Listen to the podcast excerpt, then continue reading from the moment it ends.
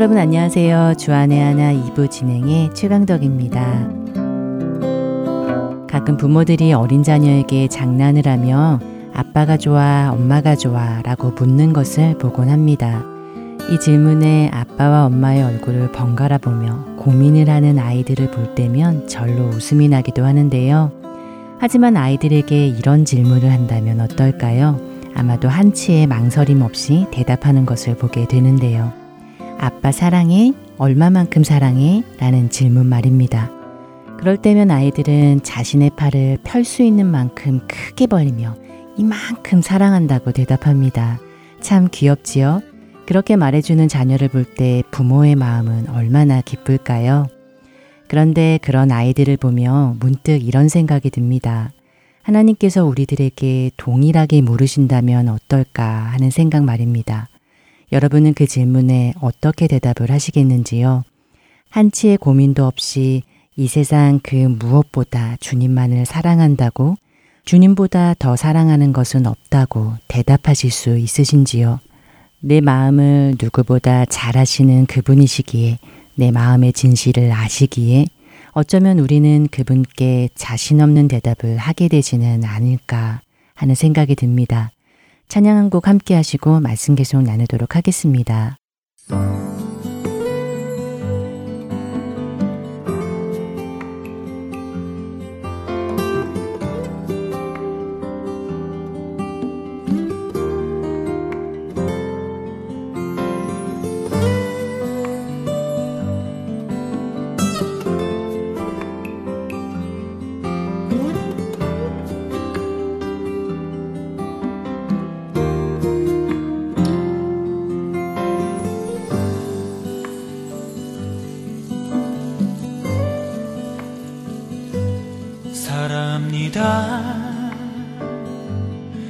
나의 예수님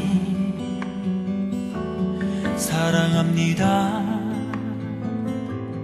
아주 많이요. 사랑합니다. 나의 예수님 사랑합니다.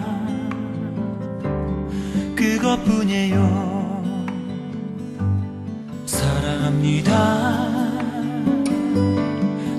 예수님 사랑합니다.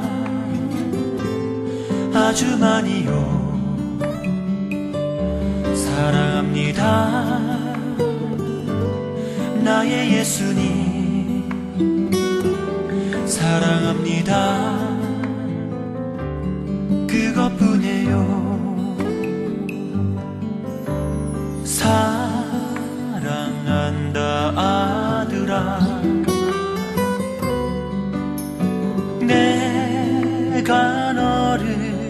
사랑.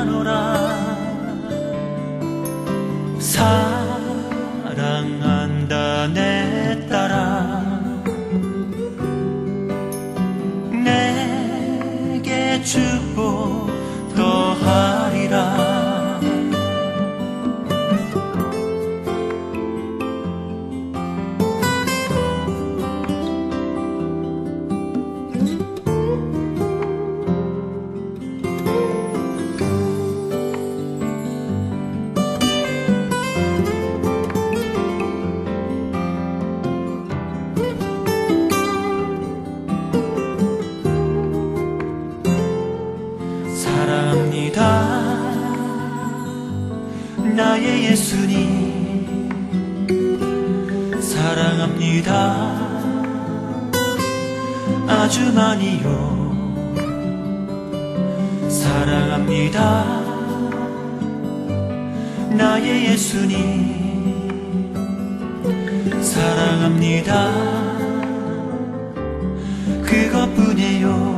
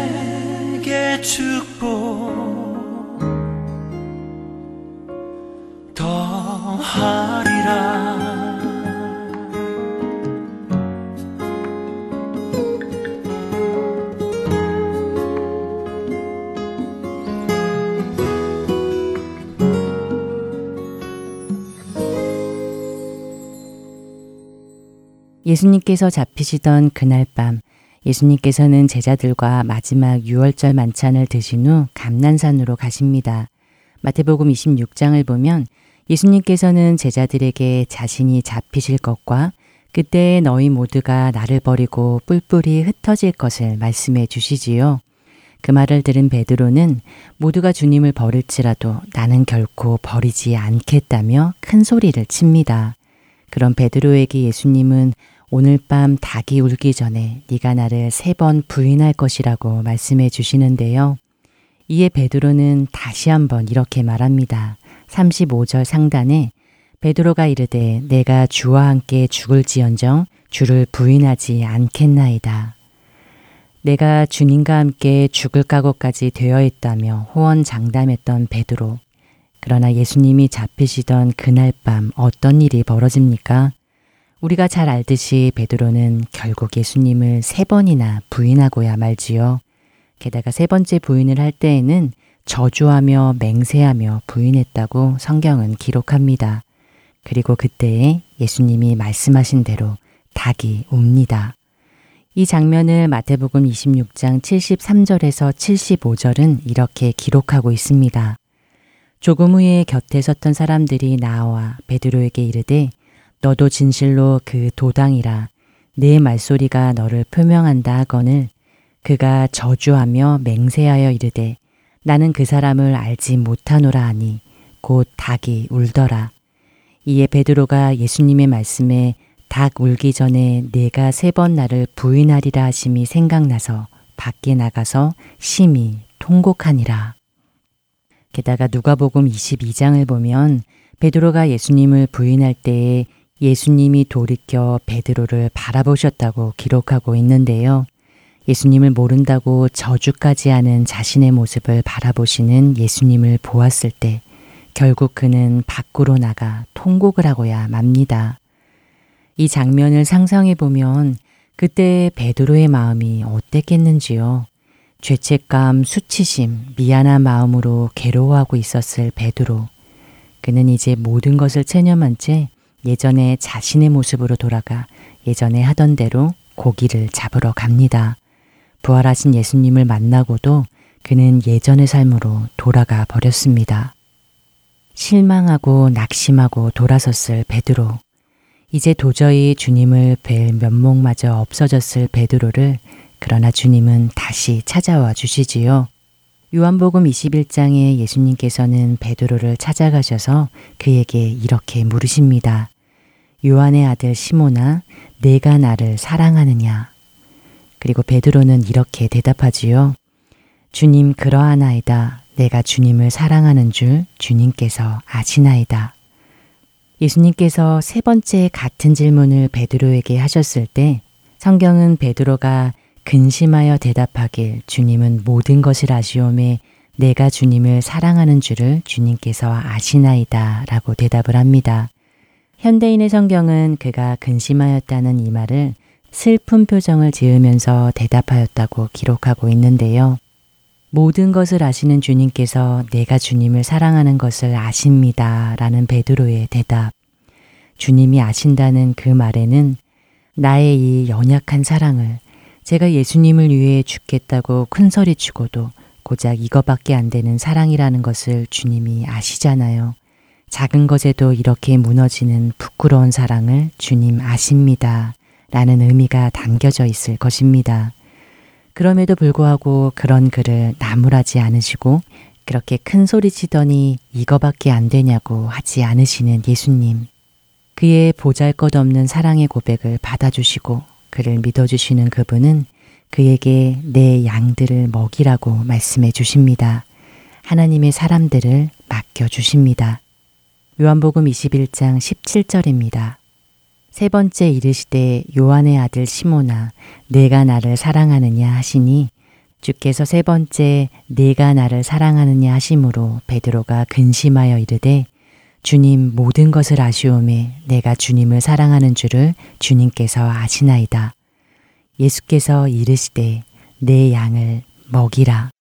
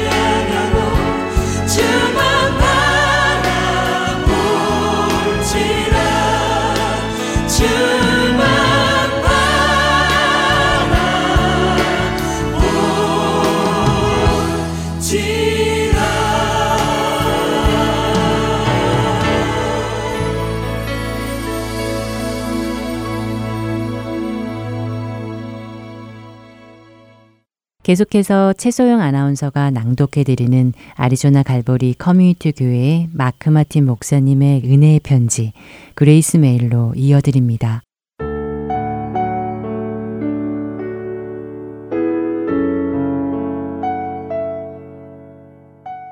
이는 내게 사는 것이 그리스도니 죽는 것도 유익함이라. 빌립보서 1장 21절 말씀입니다. 불치병으로 3개월밖에 살 수 없다는 진단을 받은 한 여인의 이야기를 읽은 적이 있습니다. 그녀는 죽기 전에 자신의 주변을 정리하며 해야 할 일들을 해나가기 시작했지요. 그리고 그녀는 자신의 목사님을 집으로 초대하여 자신의 장례식에 대해 상의했습니다.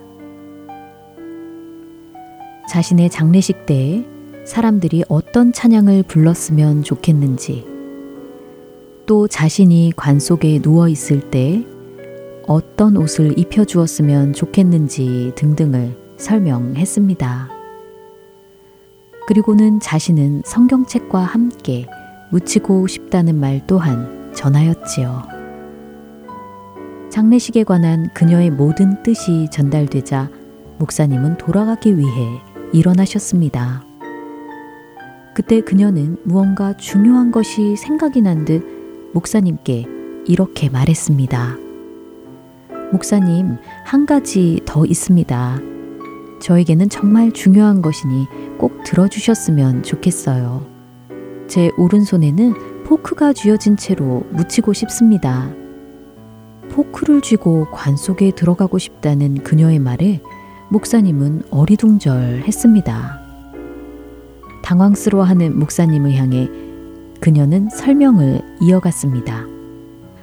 목사님, 매해 열리는 교회 행사나 만찬회에 참석을 했을 때 식사가 거의 끝나갈 때쯤이면 누군가 항상 포크는 아직 내려놓지 마세요 하고 말을 했었습니다. 식사 중 저에게는 이 시간이 가장 기대되는 시간이었어요. 왜냐면 메인 식사 후에는 무언가 더 좋은 것이 늘 준비되어 있었기 때문이지요.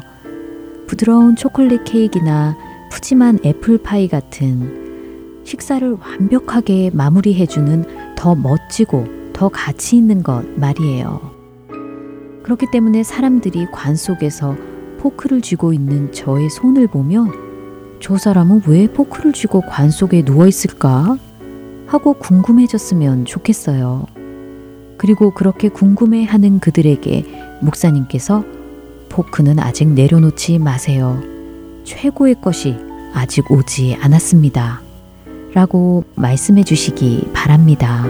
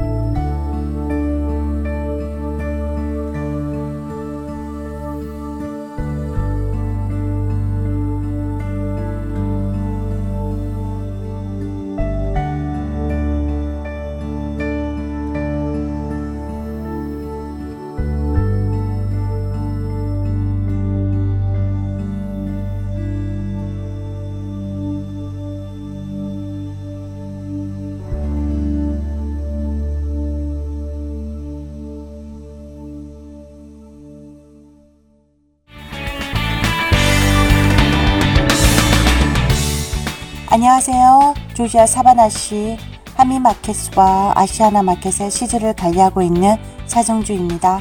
하나님의 인도 아래 이렇게 복음 방송 시즈를 들고 전하게 되어 너무 감사합니다. 안녕하세요. 뉴저지 에디슨 하나님 마트에 CD를 놓고 있는 정기철입니다.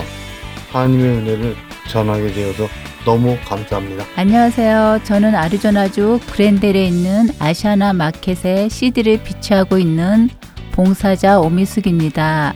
이렇게 복음 CD를 듣고 전하게 되어 기쁩니다. 감사합니다. 안녕하세요. 저는 뉴욕주 플러싱에서 잔치잔치의 복음방송 CD를 비치하고 있는 봉사자 송대욱입니다. 예수 그리스도의 구원의 복음은 복음을 전달받은 사람들을 통해 끊임없이 전해져 갑니다.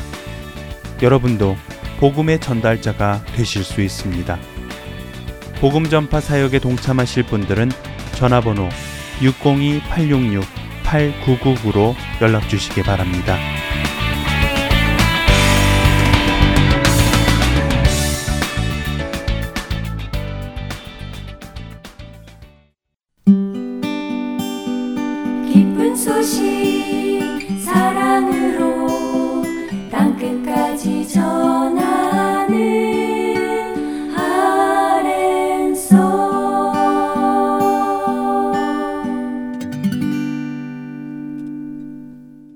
설교 말씀 함께 하시겠습니다. 서울 베이직교회 조정민 목사님께서 사도행전 1장 1절에서 5절의 말씀을 본문으로 약속을 기다리다 라는 제목의 말씀 전해 주십니다.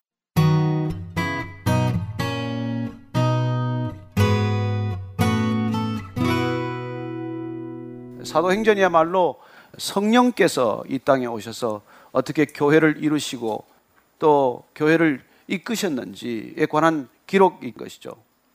오늘날 교회는 많은 사람들에게 점점 관심 밖의 대상으로 전락하고 말았습니다. 교회에 대해서 점점 더 무관심해지는 것이죠. 때로는 교회를 성가시게 여기거나 교회에 대한 조롱도 쏟아지고 있습니다. 왜 그럴까요? 초대교회는 로마를 뒤집어 엎을 만큼 그렇게 생동감이 있고 대단한 생명력을 보였는데 어떻게 해서 오늘날 이 교회는 초대교회와 그렇게 많이 달라졌을까요? 이토록 큰 거리가 생겼을까요? 우리 자신이 교회에 대한 꿈과 비전을 잃었기 때문입니다. 우리 자신이 교회에 대한 열정과 사랑을 놓쳤기 때문이죠. 교회가 내 목숨보다 더 중요하다면, 교회가 진정 이 땅의 진정한 소망이라면, 그래서 우리의 삶이 교회 중심이라면, 나 중심이 아니라 진정한 교회 중심이라면, 세상은 여전히 교회에 대해서 신기해하고 교회에 대해서 도전을 받게 될 것입니다. 다시 한번 교회가 이 땅에 진정한 소망이 되기를 바랍니다. 진정한 교회가 이 땅 가운데 다시 한번 이 세상을 새롭게 하고 주님 오실 날을 예비할 수 있게 되기를 바랍니다. 이 교회란 정말 예수님께서 값주어 사신 것입니다.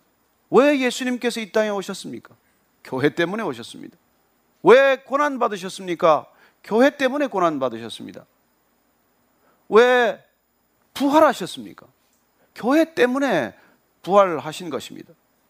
그분은 이 땅에 진정한 하나님 나라를 위해서 스스로 교회가 되시기로 결정하셨고 제자들을 열둘 불러서 교회로 빚으셨고 그리고 마가의 다락바에서 성령을 보내주심으로 교회가 탄생토록 하신 것이죠. 우리는 세상을 우리의 힘과 능력으로 바꿀 수 있다고 믿습니다. 우리는 제도를 바꾸고 체제를 바꾸고 그러면 이 세상이 달라질 것이라고 믿습니다. 아니요, 성경은 그렇게 말하지 않습니다. 성경은 이 죄인들의 세상은 달라지지 않는다고 말합니다. 오직 성령 받은 사람들이 거듭남으로써 그들의 삶이 변함으로써 그들이 진정 교회가 됨으로써 그때 비로소 우리는 진정한 변화를 목격하게 될 것임을 말씀해 주고 있는 것이죠. 사도행전이란 바로 그런 기록입니다. 변화된 사람들이 어떻게 살아냈는지, 진정으로 성령 받은 사람들이 교회가 되었을 때 세상은 어떤 충격을 받는지, 그리고 그 교회는 무슨 일을 감당하는지, 그리고 이 세상을 어떻게 새롭게 하는지를 기록하고 있는 것입니다. 우리는 앞으로 이 사도행전을 따라가면서 이 땅 가운데 하나님이 교회를 통해서 행하신 정말 크고 놀라운 일들을 확인하게 될 것입니다. 이 땅에서 지금 우리가 보고 있는 교회가 아니라 세상이 실망하고 우리조차도 꿈을 잃어버린 이런 교회가 아니라 예수님께서 이 땅에 오셔서 진정 세우시고자 했고 진정 그 자신이 기초가 되시고 성령님께서 운행하시고 그리고 이 땅을 새롭게 할 진정한 교회를 다시 우리에게 보여주심으로 우리는 교회에 대한 새로운 꿈과 열정을 회복할 것으로 믿습니다. 나는 정도들 한 분 한 분들이 그런 교회에 대한 꿈과 비전을 새롭게 하기를 바라고 교회에 대한 사랑이 식었다면 그 교회에 대한 사랑과 열정이 다시 불일 듯 일어나게 되기를 축복합니다. 그때 우리는 이 세상을 이길 수 있는 힘과 능력을 갖게 될 것이기 때문입니다. 역사의 어떤 기록을 보더라도 교회 이외의 다른 방법으로 이 세상을 이긴 기록은 없습니다. 교회만이 이 세상을 넉넉히 이겼고 그토록 핍박받던 교회, 그토록 잔멸하고자 하고 뿌리를 뽑고자 했던 그 교회가 더욱더 뿌리가 깊어지고 더욱더 지하로 스며들더니 AD 313년에 로마를 뒤집어 놓는 그런 사건을 우리는 기억하지 않습니까? 이 사도행전을 따라가면서 그런 능력 있는 교회, 그런 세상을 넉넉히 이기는 교회, 그런 교회가 우리가 지금 경험해야 할 이 시대에 동일하게 그런 교회가 가능하다는 믿음을 회복해야 할 우리의 소명이라는 것을 기억할 수 있게 되기를 바랍니다. 먼저 이 사도행전은 우리가 잘 아시는 대로 누가의 기록입니다. 누가는 누가복음과 사도행전 두 권을 썼죠. 27권 가운데 누가는 두 권밖에 안 썼지만은 전체 양으로 보면 약 4분의 1에 해당합니다. 굉장히 큰 많은 양이죠. 누가복음과 사도행전 두 권이지만은 27권 중에서 양으로 따지면 거의 4분의 1에 해당하니까 어쩌면 그는 복음서 가운데서도 가장 긴 복음서를 썼고 그리고 예수님께서 행하신 일들을 복음서에 기록했다면 예수님이 성천하신 이후에 일어났던 일들 그 일들을 사도행전을 통해서 기록하고 있는 것이죠. 여러분 다른 종교는 교주가 죽으면 끝입니다. 교주가 죽으면 그의 가르침만 남는 것이죠. 그러나 복음은 어떻습니까? 예수님께서 죽는 것으로 끝이 나지 않았습니다. 부활하셨습니다. 부활하셔서 약속하신 성령을 보내주셨습니다. 그리고 보내주신 성령을 통해서 새로운 일이 진행되고 있는 것입니다. 우리는 물론 사도행전 28장까지를 훑어보겠지만은 그러나 사도행전은 28장으로도 끝나지 않았습니다. 어쩌면 누가는 또 다른 글을 쓰려고 계획했을지 모릅니다. 그러나 그가 다 쓰지 못한 기록 28장으로 그렇게 뚝 끊어지듯이 온전한 매듭이 아니라 마치 중단에 이 일이 그냥 잠시 멈춘 것처럼 되어버린 그 28장 이후를 주님께서는 우리를 통해서 계속 써나가고 계실 것을 간절히 원하고 계실 것이기 때문입니다. 저는 여러분들이 사도행전 29장 이후를 써나가는 주역이라는 것을 기억하게 되시기를 바랍니다. 오늘 이 사도행전 1장 1절은 누구에게 이 편지를 보내는 형식으로 시작되었는지를 알려주고 있습니다. 1장 1절 한 번 더 읽을까요? 데오빌로요. 내가 먼저 쓴 글에는 무릇 예수께서 행하시며 가르치시기를 시작하신부터 데오빌로요. 데오빌로라는 이름은 누가복음과 이쪽 사도행전에서만 등장하는 이름입니다. 성경의 다른 곳에서는 나타나지 않아요. 그러면 누가는 왜 데오빌로에게 이 글을 썼는지를 본인이 밝히고 있습니다. 우리가 누가복음을 한번 더 읽어보면은 데오빌로에 대한 또 다른 정보를 하나 얻을 수 있습니다. 누가복음 1장 1절에서 4절까지를 한번 다시 읽어보겠습니다. 우리 중에 이루어진 사실에 대하여 처음부터 목격자와 말씀에 일꾼된 자들이 전하여 준 그대로 내력을 저술하려고 붓을 든 사람이 많은지라 그 모든 일을 근원에서부터 자세히 미루어 살핀 나도 데오빌로 각하에게 차례대로 써보내는 것이 좋은 줄 알았노니 이는 각하가 알고 있는 바를 더 확실하게 하려 함이로라. 데오빌로는 각하라는 호칭을 받을 만한 고위직 내지는 공직에 있었던 것으로 우리가 추측할 수 있겠죠. 이름 자체는 하나님을 사랑하는 자라는 뜻입니다. 그래서 혹시 데오빌로는 그냥 그 당시에 예수님을 사랑하는 사람들에 대한 일반적인 명칭 대상을 놓고 이 편지를 쓴 것은 아닌가 하는 추측이 있었지만은 각하라고 하는 공식적인 호칭을 비추어 미루어 볼 때 우리는 특정한 인물에게 이 기록을 남긴 것으로 알 수가 있습니다. 왜 그랬을까요? 그는 왜 누가복음과 사도행전을 이렇게 함께 기록하기로 결정했을까요? 오늘 보니까 그는 이 데오빌로라고 하는 어쩌면 초신자일 수도 있고 어쩌면 기독교와 교회에 대해서 간절한 궁금증을 가지고 있지만 속 시원한 대답을 얻지 못하고 있는 그에게 데오빌로 각하 내가 자세히 알려드리겠습니다. 내가 진실 그대로를 알려드리겠습니다. 그렇게 그는 간절한 마음을 담아서 이 기록들을 정리한 것으로 볼 수가 있겠죠. 그는 이 복음서와 그리고 사도행전이라고 하는 서신을 그를 어떻게 정리했는지를 우리가 한번 그 서론을 통해서 한번 볼 수가 있을 것 같습니다. 먼저 우리 중에 이루어진 사실이라고 말합니다. 그가 기록한 이 누가복음 복음서 그리고 앞으로 기록될 모든 것들은 사실 위에 기초하고 있다는 것입니다. 여러분 성경은 이론이 아니에요. 사상서가 아닙니다. 철학이 아니에요. 사실을 기록한 것입니다. 저는 여러분들이 성경적 사실에 대해서 믿을 수 있게 되기를 바랍니다. 단순한 추론이 아니에요. 풍문이 아닙니다. 그냥 들리는 소문을 기록한 것이 아니에요. 이것은 분명한 역사적 사실입니다. 누가는 아시는 대로 의사 출신입니다. 그는 굉장히 정확하고 꼼꼼한 사람이에요. 그가 쓴 문체나 여러 가지를 보면 의학적 표현들이 있고 그리고 의사로서의 세밀한 그리고 꼼꼼한 모습들을 보게 됩니다. 앞으로 우리가 그가 쓴 글들을 통해서 확인하게 되지만 그는 계속해서 그 의사로서의 어떤 직업 정신이 배어나오는 것을 볼 수가 있고 그가 의사로서의 그런 꼼꼼함이 역사적 사실을 기록하기에 부족하지 않은 역사가로서도 부족하지 않은 모습을 보게 되는 것이죠. 그래서 오늘 보면은 그는 이루어진 사실에 대해서 그는 어떻게 확인했는지를 이렇게 일러주고 있습니다. 목격자와 말씀에 일꾼된 자들이 전하여 준 그대로 내력을 저술하려고 붓을 든 사람이 많은지라. 당시 마가복음도 나와 있었고 또 달리 예수님께서 말씀하신 것들을 모아 놓은 말씀 모음집이 있었던 것으로 추측을 하고 있습니다. 근데 그런 것들을 그 모든 일을 근원에서부터 자세히 미루어 살폈다라고 기록합니다. 그는 이 글들을 기록하기 위해서 또 처음부터 자세히 미루어서 살폈다라고 고백하고 있습니다.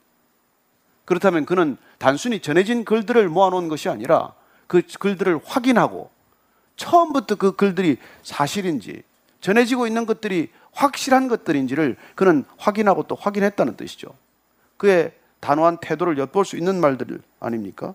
그리고 차례대로 써보내는 것이 좋겠다고 결정했습니다. 그건 예수님이 태어나셔서부터 그리고 고난 받으시고 십자가에 못 박히시고 부활하시고 그리고 이루신 모든 일들을 순서대로 차례대로 기록하는 연대기적 방법을 택했다는 것이죠.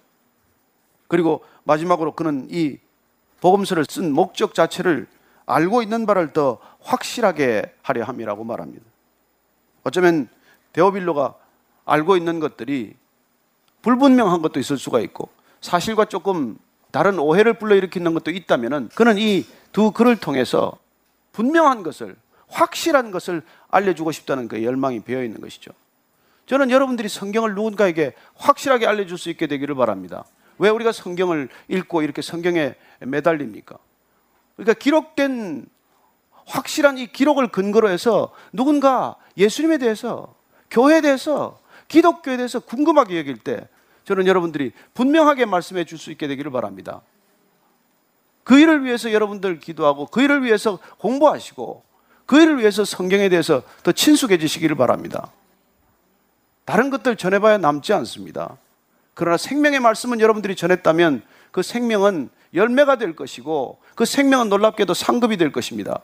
저는 여러분들이 세상 일에 열심을 다하겠지만 그러나 이 성경을 읽는 일, 성경을 깨닫는 일, 성경을 묵상하는 일, 성경을 전하는 일에 더욱더 열심을 낼 수 있게 되기를 바랍니다.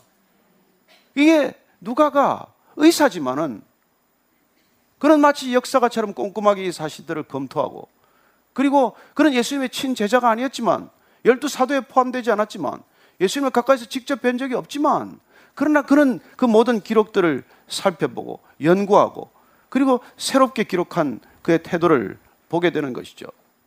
그래서 오늘 보면은 사도행전에 2절 다시 읽습니다. 그가 택하신 사도들에게 성령으로 명하시고 성천하신 날까지의 일을 기록하였느라. 그는 앞에 편지 먼저 보낸 서신 누가 복음이라고 부르는 그 복음서에서는 예수님께서 이 땅에 오셔서 행하시고 가르치시고 그리고 사도들에게 성령을 명하시고 승천하신 날까지의 일들을 전부 기록했다고 말합니다. 그리고 그는 따라서 이 사도행전을 기록하기에 앞서서 예수님께서 마지막 어떻게 부활하셨는지에 관한 기록으로 이 일을 시작하고자 하는 것이죠. 왜입니까? 예수님은 부활하셨습니다. 이 부활이 모든 것을 바꾸어 놓았기 때문이죠. 예수님은 다른 종교가 아닙니다. 그분은 역사적 사실입니다. 그분은 부활하셨기 때문입니다. 그래서 누가는 부활이라고 하는 이 역사적 사실 위에서 다시 두 번째 글을 시작하고자 하시는 것이죠. 그래서 누가복음 24장 마지막 장은 부활에 관한 얘기로 가득합니다. 우리가 누가복음 24장을 한 번 더 볼까요? 부활하신 예수님의 첫 증인들 누가 증인이 되었습니까? 24장 10절 말씀. 이 여자들은 막달라 마리아와 요한나와 야고보의 모친 마리아라 또 그들과 함께한 다른 여자들도 이것을 사도들에게 알리니라. 여자들이 먼저 증인이 되었다는 것입니다. 당시 여자들은 증거 능력이 없습니다. 법정에서 증인으로 채택되지 않습니다.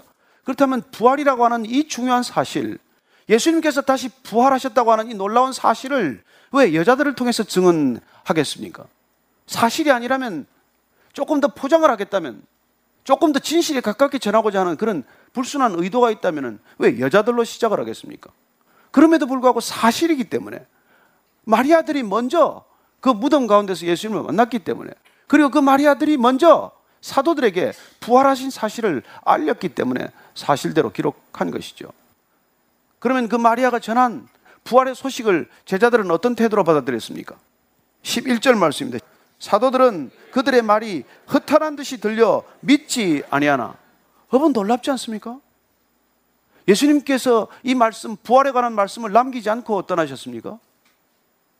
제자들에게 얘기 하지 않았습니까? 제자들에게 십자가를 지시고 부활하실 것을 말씀하시지 않았습니까? 그런데도 어떻습니까? 믿지 못했다고 되어 있습니다. 그렇기 때문에 사실 2000년이 지난 지금 와서 우리가 예수님께서 죽으시고 부활하셨다는 말을 믿는다는 게 그게 기적 아닙니까? 여러분 제자들도 믿지 못했던 사실이에요. 부활하신 예수님을 보고도 오히려 의심했다고 기록하고 있습니다. 그렇다면 우리가 보지도 않고 예수님을 믿는다는 것 이것보다 더 큰 기적이 어디 있습니까? 저는 여러분들이 기적의 주인공이라는 걸 잊지 마십시오. 어떻게 믿으세요? 어떻게 그런 믿음이 있습니까? 저는 제자들이 믿지 못했다는 말을 듣고 얼마나 안심이 되는지 몰라요. 아, 제자들도 이랬구나. 아니, 부활한다는 말씀을 직접 들었는데, 그리고 부활했다는 얘기를 지금 전에 들었는데, 믿지 못하는 제자들을 보게 됩니다. 또, 부활하신 예수님이 옆에 와도 알지 못했습니다. 깨닫지 못했어요. 그래서 엠마오로 내려가던 두 제자가 예수님과 같이 걷게 되었습니다. 그런데 이들은 예수님께 이런 얘기를 들려줍니다. 예수님에 관한 얘기를 하는 거예요. 예수님을 옆에 두고 우리는 이 사람이 이스라엘을 속량할 자라고 바랐노라. 우리는 이스라엘 백성들을 구속하고 죄로부터 건질 사람이라고 우리가 바랐지만은 이뿐 아니라 이 일이 일어난 지가 사흘째요. 이런 정신없는 소리를 지금 하고 있는 거예요. 그 예수님께서 듣다가 25절 여러분 이르시되 미련하고 선지자들이 말한 모든 것을 마음에 더디 믿는 자들이여 그리스도가 이런 고난을 받고 자기의 영광에 들어가야 할 것이 아니냐 하시고 이에 모세와 모든 선지자의 글로 시작하여 모든 성경에 쓴 바 자기에 관한 것을 자세히 설명하시니라. 예수님께서 지금 구약 강의를 다시 시작한 거예요. 이 엠마오로 가는 도상에서 두 제자에게 성경을 모르니까 구약에 말한 것들 다 다시 한번 기억시켜 주고 있는 것이죠. 어떤 말들을 알려주셨을까요? 구약에서 예수님에 관한 얘기들이 어떤 얘기들이 있을까요? 먼저 이사야서 44장 3절 말씀입니다.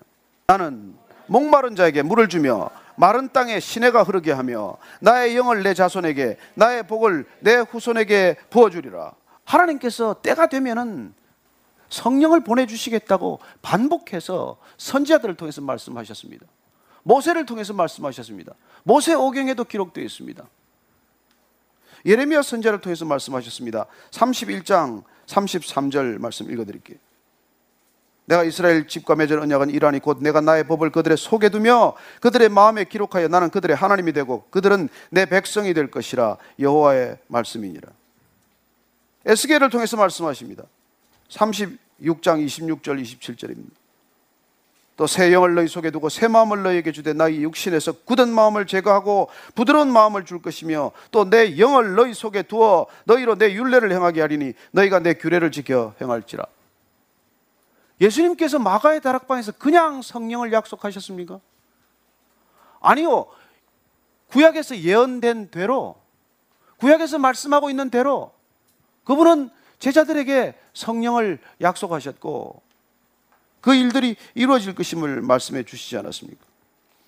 잘 아는 말씀도 요엘서 2장 28절입니다. 그 후에 내가 내 영을 만민에게 부어주리니 너희 자녀들이 장래 일을 말할 것이며 너희 늙은이는 꿈을 꾸며 너희 젊은이는 이상을 볼 것이며 그때 내가 또 내 영을 남종과 여종에게 부어줄 것이다.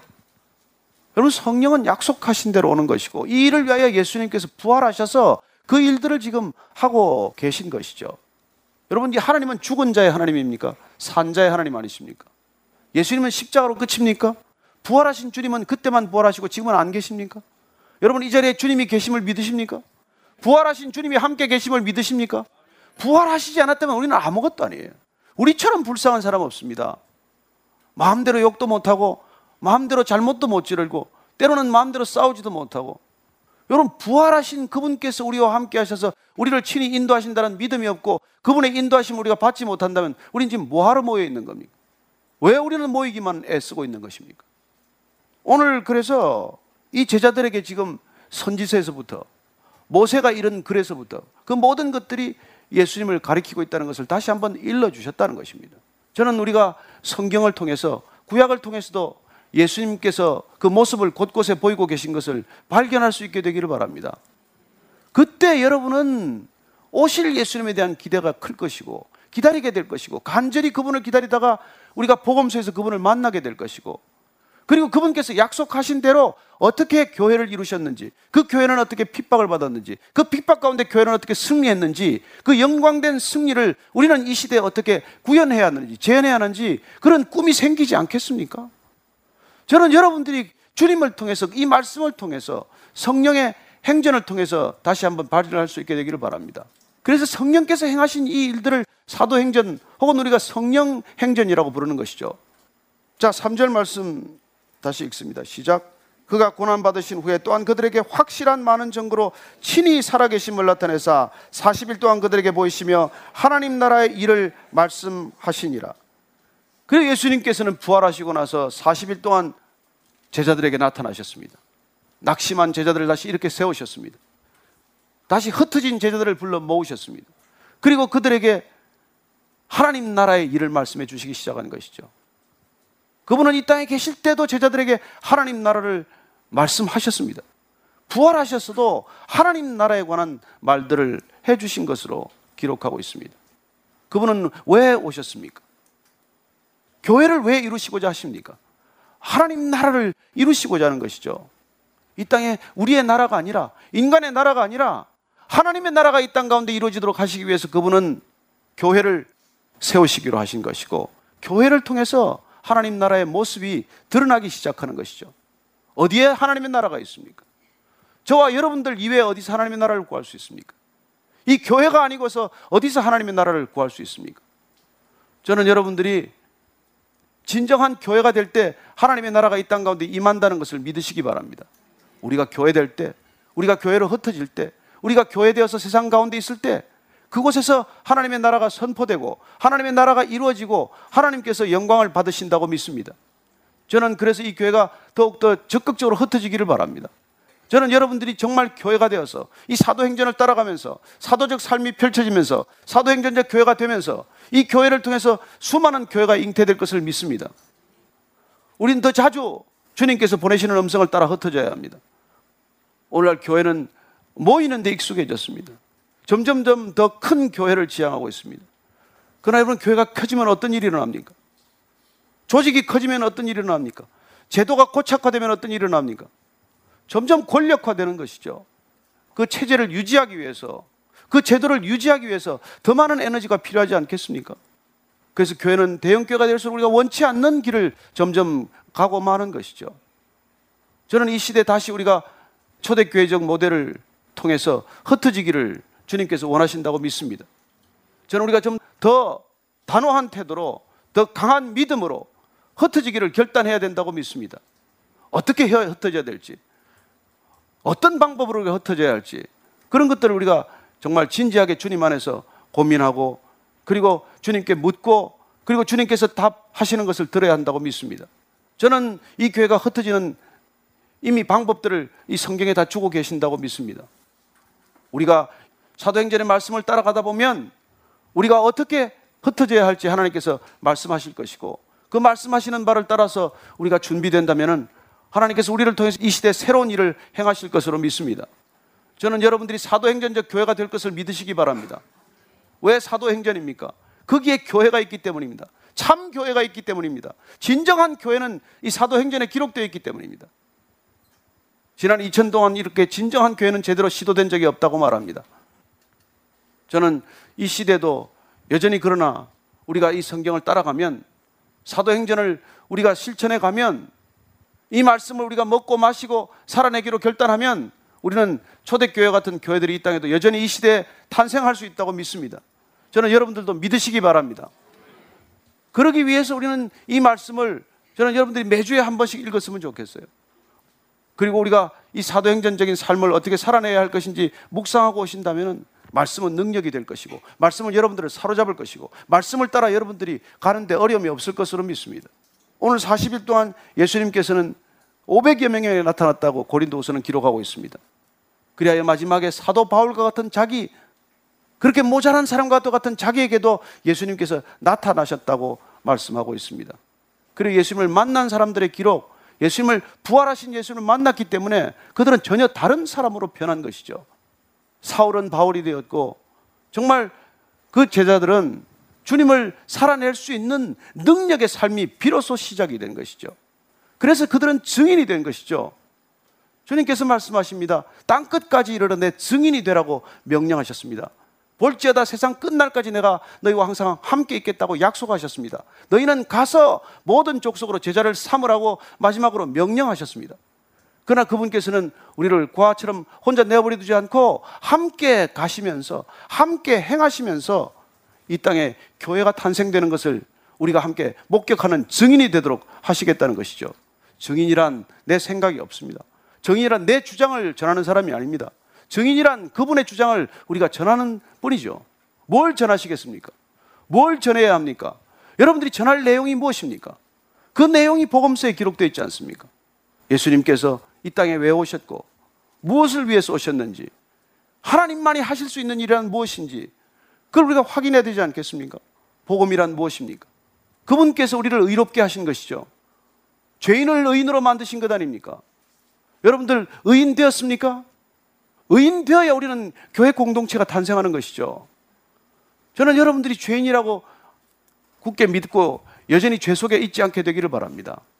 주님께서는 지붕을 뚫고 내려오는 그 중풍병자를 향하여 몸을 고쳐주지 않으셨습니다. 먼저 내 죄 사함을 받았다고 선언하십니다. 우리가 병이 낫는 게 우리는 급하다고 생각을 합니다. 우리는 이 세상이 개혁되는 것이 급하다고 말합니다. 우리는 제도가 개선되는 것이 더 급하다고 말합니다. 아니요. 그건 성경적이 아닙니다. 예수님께서는 먼저 우리가 용서받아야 한다고 말씀하십니다. 왜 세상이 이 지경입니까? 왜 그토록 많은 개선과 개혁의 노력에도 불구하고 세상은 더 나빠집니까? 왜 세상은 이 모양입니까? 우리는 세상을 개혁해야 한다고 말합니다. 정권을 바꿔야 한다고 말합니다. 체제를 바꾸면 나아진다고 말합니다. 아니요, 성경은 그렇게 말하지 않습니다. 먼저 용서받아야 한다고 말씀하시는 것이죠. 먼저 우리는 거듭나야 한다고 말씀하고 계신 것이죠. 여러분, 죄인이 죄를 가리고 무슨 일을 한들 무슨 변화가 일어나겠습니까? 왜 어제고 오늘이고 우리가 변화가 없습니까? 우리가 용서받았다는 믿음이 없으니까. 우리가 진실로 의인되었다는 믿음이 없으니까. 우리는 아직까지 거룩하지 못하다는 그런 자책감에서 벗어나지 못하니까. 능력이 없는 것이죠. 정말 믿으십니까? 그분께서 우리의 죄를 용서하셨다는 것을? 그분은 구원이 가장 급선무라고 말씀해 주시는 것이죠. 그분은 구속이 제일 먼저라고 말씀해 주고 계신 것이죠. 그분은 죄 사함이 더 급한 일이라고 말씀해 주신 것이죠. 그분의 메시지는 우리의 용서가 어떤 것보다도 먼저여야 한다는 것을 가르쳐 주러 오신 것입니다. 그래서 전혀 다른 메시지예요. 일반 종교는 여러분들이 애쓰라고 말합니다. 여러분들이 선행을 해보라고 말합니다. 좋은 일을 시작해보라고 말합니다. 뭘 좀 포기해보라고 말합니다. 뭘 좀 내려놓으라고 얘기해요. 뭘 좀 가져오라고 말합니다. 아니요. 예수님께서는 잠잠하라고 말씀하십니다. 오늘 보면 약속한 것을 기다리라고 말씀하십니다. 기다리는 것입니다. 그분께서 다 이루셨다는 것이 우리에게 믿어지기 바라고.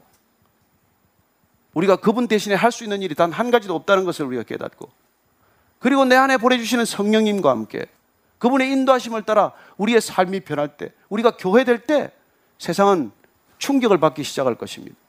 우리가 무슨 일을 해서가 아니라 우리의 달라짐, 우리의 변화, 우리의 새로운 관계 맺는 방식, 그런 것들이 이 땅에는 진정한 소망의 근거가 되는 것이죠.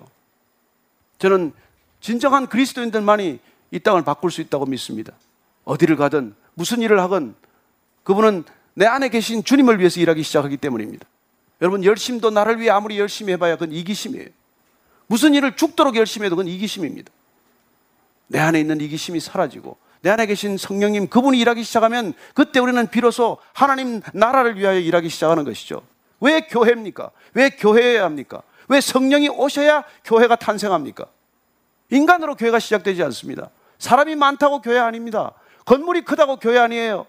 성령이 오셔야, 약속하신 그분이 오셔야, 그분이 일하셔야, 그분이 여러분을 사로잡으셔야, 그때 비로소 진정한 교회가 탄생하기 때문입니다. 오늘 주님께서 40일 동안 그렇게 말씀하시고 하나님 나라의 말씀을 하시고 그분은 승천하셨습니다. 지금 누가는 그 이후의 일을 기록하겠다고 말씀하고 계신 것이죠. 그리고 예수님께서 하신 말씀을 이렇게 기록합니다. 4절, 5절 말씀입니다. 사도와 함께 모이사 그들에게 분부하여 이르시되 예루살렘을 떠나지 말고 내게서 들은 바 아버지께서 약속하신 것을 기다리라. 요한은 물로 세례를 베풀었으나 너희는 몇 날이 못 되어 성령으로 세례를 받으리라 하셨느니라. 여러분 사도란 누굽니까? 예수님은 부르십니다. 제자가 되라고 부르십니다. Follow me, come 부르시지만은 때가 되면 반드시 보내십니다. 가라, 떠나라, 땅 끝까지 가라. 내가 내게 지시할 땅으로 가라. 그분께서 우리를 보내실 것입니다. 그렇게 사도적 삶을 살도록 하는데 그냥 보내십니까? 아닙니다. 내가 세상 끝날까지 함께 하겠다는 약속을 주셨고, 그리고 그 약속한 것을 받으라고 말씀하고 계십니다. 예루살렘을 떠나지 말아라. 약속한 것을 기다리라. 여러분 믿음은 기다림이에요. 믿음은 인내하는 것입니다. 아브라함은 약속의 자석을 받는데 얼마나 기다리셨습니까? 25년 기다리지 않았습니까? 저는 여러분들이 약속하신 것은 반드시 받으실 줄로 믿으십시오. 왜 하나님께서 약속을 하시겠습니까? 주시지 않으려면 왜 약속하시겠습니까? 그분은 반드시 주십니다. 주시겠다 그러고 약 올리겠습니까? 안 주시겠습니까? 저는 여러분들이 받을 수 있는 그릇 되기를 서두르시기 바랍니다. 여러분 안에 들어오면 못 줍니다. 거짓이 남아 있으면 못 주십니다. 안에 더러운 게 있으면 주면은 그걸 어떻게 먹습니까? 저는 여러분들의 그릇이 깨끗해지도록 기도하시게 되기를 바랍니다. 내 탐욕의 기도가 아니라 내 욕심의 기도가 아니라 내 욕망의 기도가 아니라 하나님 나라, 하나님 이름, 하나님의 뜻을 구하는 기도를 하고 나를 위한 기도에 앞서서 공동체를 위한 기도를 하기 시작하면 하나님께서는 필요한 것들을 주실 줄로 믿으십시오. 그분께서는 그렇게 기도할 수 있는 우리가 될 때 하나님께서는 약속한 것을 반드시 주실 것이라고 말씀하고 계신 것이죠. 예루살렘에 지금은 모여 있으라. 흩어지지 마라. 지금은 흩어질 때가 아니다. 지금 모여서 간절히 기도해라. 그리고 마가의 다락방에 약속대로 오순절 사건이 일어나게 되는 것이죠. 요한은 물로 세례를 베풀었습니다. 그렇지만은 오늘 주님께서는 몇 날이 못 되어 성령으로 세례를 베풀 것이라고 말씀하십니다. 세례 요한이 말씀하셨습니다. 나는 물로 세례를 주지만은 내 다음에 오실 분은 성령으로 세례를 주실 것이라고 말씀하셨습니다. 예수님께서 마가의 다락방에서 마지막 성만찬을 하시면서 제자들에게 말씀하셨습니다. 내가 떠나면은 너희들에게 유익이다. 걱정하지 말아라. 근심하지 말아라. 내가 가면 내 아버지께 말씀드려서 보혜사 성령을 보내줄 것이다. 그분은 진리의 영이다. 그분이 오시면 너희들은 달라질 것이다. 내 말이 기억날 것이다. 너희들은 그때 비로소 죄를 깨닫게 될 것이다. 그때 비로소 너희들은 죄인이라는 것을 알게 될 것이다. 그때 비로소 너희는 의를 알게 될 것이다. 의로움이란 하나님과의 바른 관계라는 것을 알게 될 것이다. 그리고 너희들은 심판에 대해서 알게 될 것이다. 그렇게 말씀하고 계신 것이죠. 저는 여러분들이 성령이 왔음을 믿으시기 바랍니다. 여러분들이 죄를 깨닫고, 여러분들이 의로움을 깨닫고, 여러분들이 심판을 분명히 알고 있다면 여러분들은 성령의 사람이 된 것입니다. 그렇게 성령의 사람이 되면 여러분들은 내 꿈이 아니라 하나님의 꿈을 꾸기 시작할 것이고 내 비전이 아니라 하나님의 비전, 곧 교회에 대한 비전을 갖게 될 것입니다. 진정한 교회에 대한 비전, 어떤 교회가 이 땅에 탄생해야 하는가? 나를 통해서 하나님께서는 어떤 교회를 이루시고자 하는가? 성령님이 운행하시는 바로 그 교회 나는 어떤 역할을 감당해야 되는가? 그런 것들을 끊임없이 생각하게 하실 것입니다. 저는 이 시대 교회가 능력을 회복하게 될 것을 믿습니다. 우리가 간절히 기도하면, 우리가 정말 성령 충만하면, 우리가 사도행전적 교회를 시작하면, 우리가 사도행전적 교회를 꿈꾸기만 하면, 그렇게 갈망하기만 하면 하나님께서 반드시 그 일을 행하실 줄로 믿으시기 바랍니다. 오늘 주님께서 약속하신 것입니다. 성령으로 세례를 받으리라. 성령으로 반드시 세례를 받게 될 것이다. 한 분도 빠짐없이 성령 세례 받게 되기를 바랍니다. 그래요. 그분 여러분 안에 오시면 여러분들은 이상한 열정을 느끼기 시작할 것입니다. 가슴이 뜨거워질 것입니다. 마치 엠마오 도상으로 가던 그 두 제자가 예수님께서 풀어서 말씀을 전해 주셨을 때 그들의 마음이 뜨거워지고 그 말씀이 깨달아지고 그랬던 경험을 했던 것과 마찬가지죠. 그래서 누가복음 24장 45절 이하를 보면 그들이 마음을 열어서 성경을 깨닫게 하셨습니다. 이르시되 이같이 그리스도가 고난을 받고 제3일에 죽은 자 가운데서 살아날 것과 또 그의 이름으로 죄사함을 받게 하는 회개가 예루살렘에서 시작하여 모든 족속에게 전파될 것이 기록되었으니 너희는 이 모든 일의 증인이라. 저와 여러분들은 이 일의 증인이 될 것입니다. 우리가 진정한 회개가 일어나고 성령의 오심으로 인해서 이 회개가 전해지고 그리고 우리가 가는 곳마다 회개의 역사가 일어나고 거기 새로운 눈물이 있고 거기 새로운 통해가 있고 그때 진정한 변화가 일어나지 않겠습니까? 우리가 그냥 열심히 한다고 변화가 일어나겠습니까? 우리가 남보다 더 열심히 한다고 그런 변화가 일어날 것이라고 믿으십니까? 여러분 죽을 만큼 일하면 메달도 딸 수 있습니다. 여러분 절에 열심히 나가도 할 수 있다 할 수 있다 열심히 하면 금메달 따더라고요. 저는 여러분들이 금메달을 따기 위해서 예수님을 들들 볶지 않게 되기를 바랍니다. 그건 할 수 있다, 할 수 있다면 할 수 있습니다. 그러나 누구를 용서하는 건 안 됩니다. 내 죄를 사하는 일은 안 됩니다. 누군가의 죄를 용서하는 건 우리에게 능력이 없습니다. 우리는 이 땅 가운데 있는 문제가 본질적으로 부족함의 문제도 아니요. 능력이 결여된 문제도 아니요. 제도가 잘못된 것 때문만도 아니요. 이 땅에 죄인들의 죄가 그대로 남아있기 때문이라는 것을 기억하시기 바랍니다. 이 땅에 죄인들의 죄가 날마다 더 깊어지고 더 쌓이고 있기 때문이라는 것을 기억하시기 바랍니다. 얼마나 많은 죄가 쌓이고 있겠습니까? 저는 정말 주님께서 우리 이 시대에도 다시 한번 마지막 시대를 열어가기 전에 마지막 시대를 준비하는 우리 모두에게 다시 한번 교회가 새롭게 될 것을 우리에게 도전하고 계신다고 믿습니다. 성도들 한 분 한 분들이 남김없이 빠짐없이 성령 세례 받으십시오. 그리고 교회가 되십시오. 그리고 어딘가에 떠날 준비를 하십시오. 주님께서 음성에 귀 기울이십시오. 반드시 인도하실 것입니다. 저는 그런 기적이 이 교회를 통해서 계속될 것을 믿습니다. 진정한 사도행전이 시작될 것을 믿습니다. 사도행전 29장 이하를 써나가는 저와 여러분 되기를 축원합니다.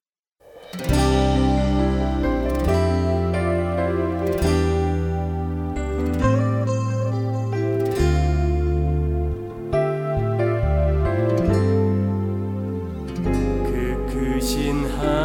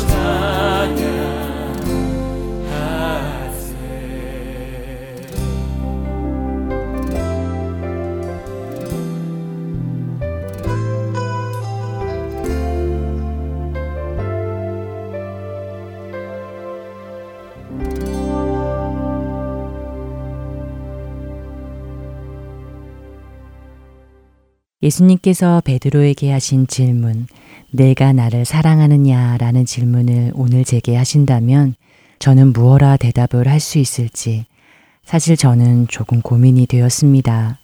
부끄럽고 죄송한 마음으로 자신의 사랑을 고백하는 베드로를 보면서 저는 어쩐지 그의 이 고백이 저의 고백인 것만 같아 마음이 무거워졌습니다. 주님은 우리의 마음을 다 아신다는 베드로의 말이 저에게는 더 부담으로 다가오는데요. 말로는 주님을 사랑한다고 주님뿐이라고 말하면서도 생각해보면 주님보다 더 사랑했던 것들이 얼마나 많은지요. 주님을 위해 살겠다고 고백해 놓고서 어느새 나 자신을 위해 살아가고 있는 저를 보기도 합니다. 늘 성령 충만케 해달라고 기도하면서도 돌아서서는 나도 모르게 죄를 짓고 있는 저를 볼 때마다 때로는 절망하기도 하고 넘어지기도 하는 자신을 발견할 때마다 주님을 볼 면목이 없어지기도 하는데요. 그러나 오늘 우리는 실패한 베드로를 포기하지 않으셨던 예수님을 보게 됩니다. 주님은 아십니다. 우리의 연약함을 주님은 아십니다. 주님의 핏값을 주고 얻은 우리들을 절대 포기하지 않으십니다. 베드로를 찾아가셔서 다시 회복시켜 주셨던 예수님은 오늘 우리들도 회복시켜 주시기 원하십니다.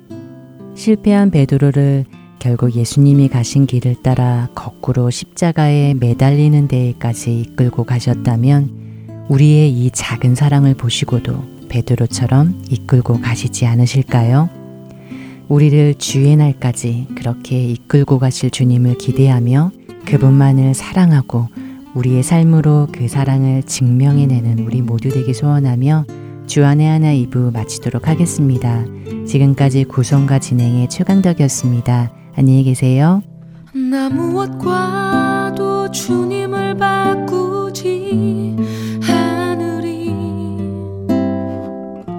다른 어떤 은혜 구하지 않으리 오직 주님만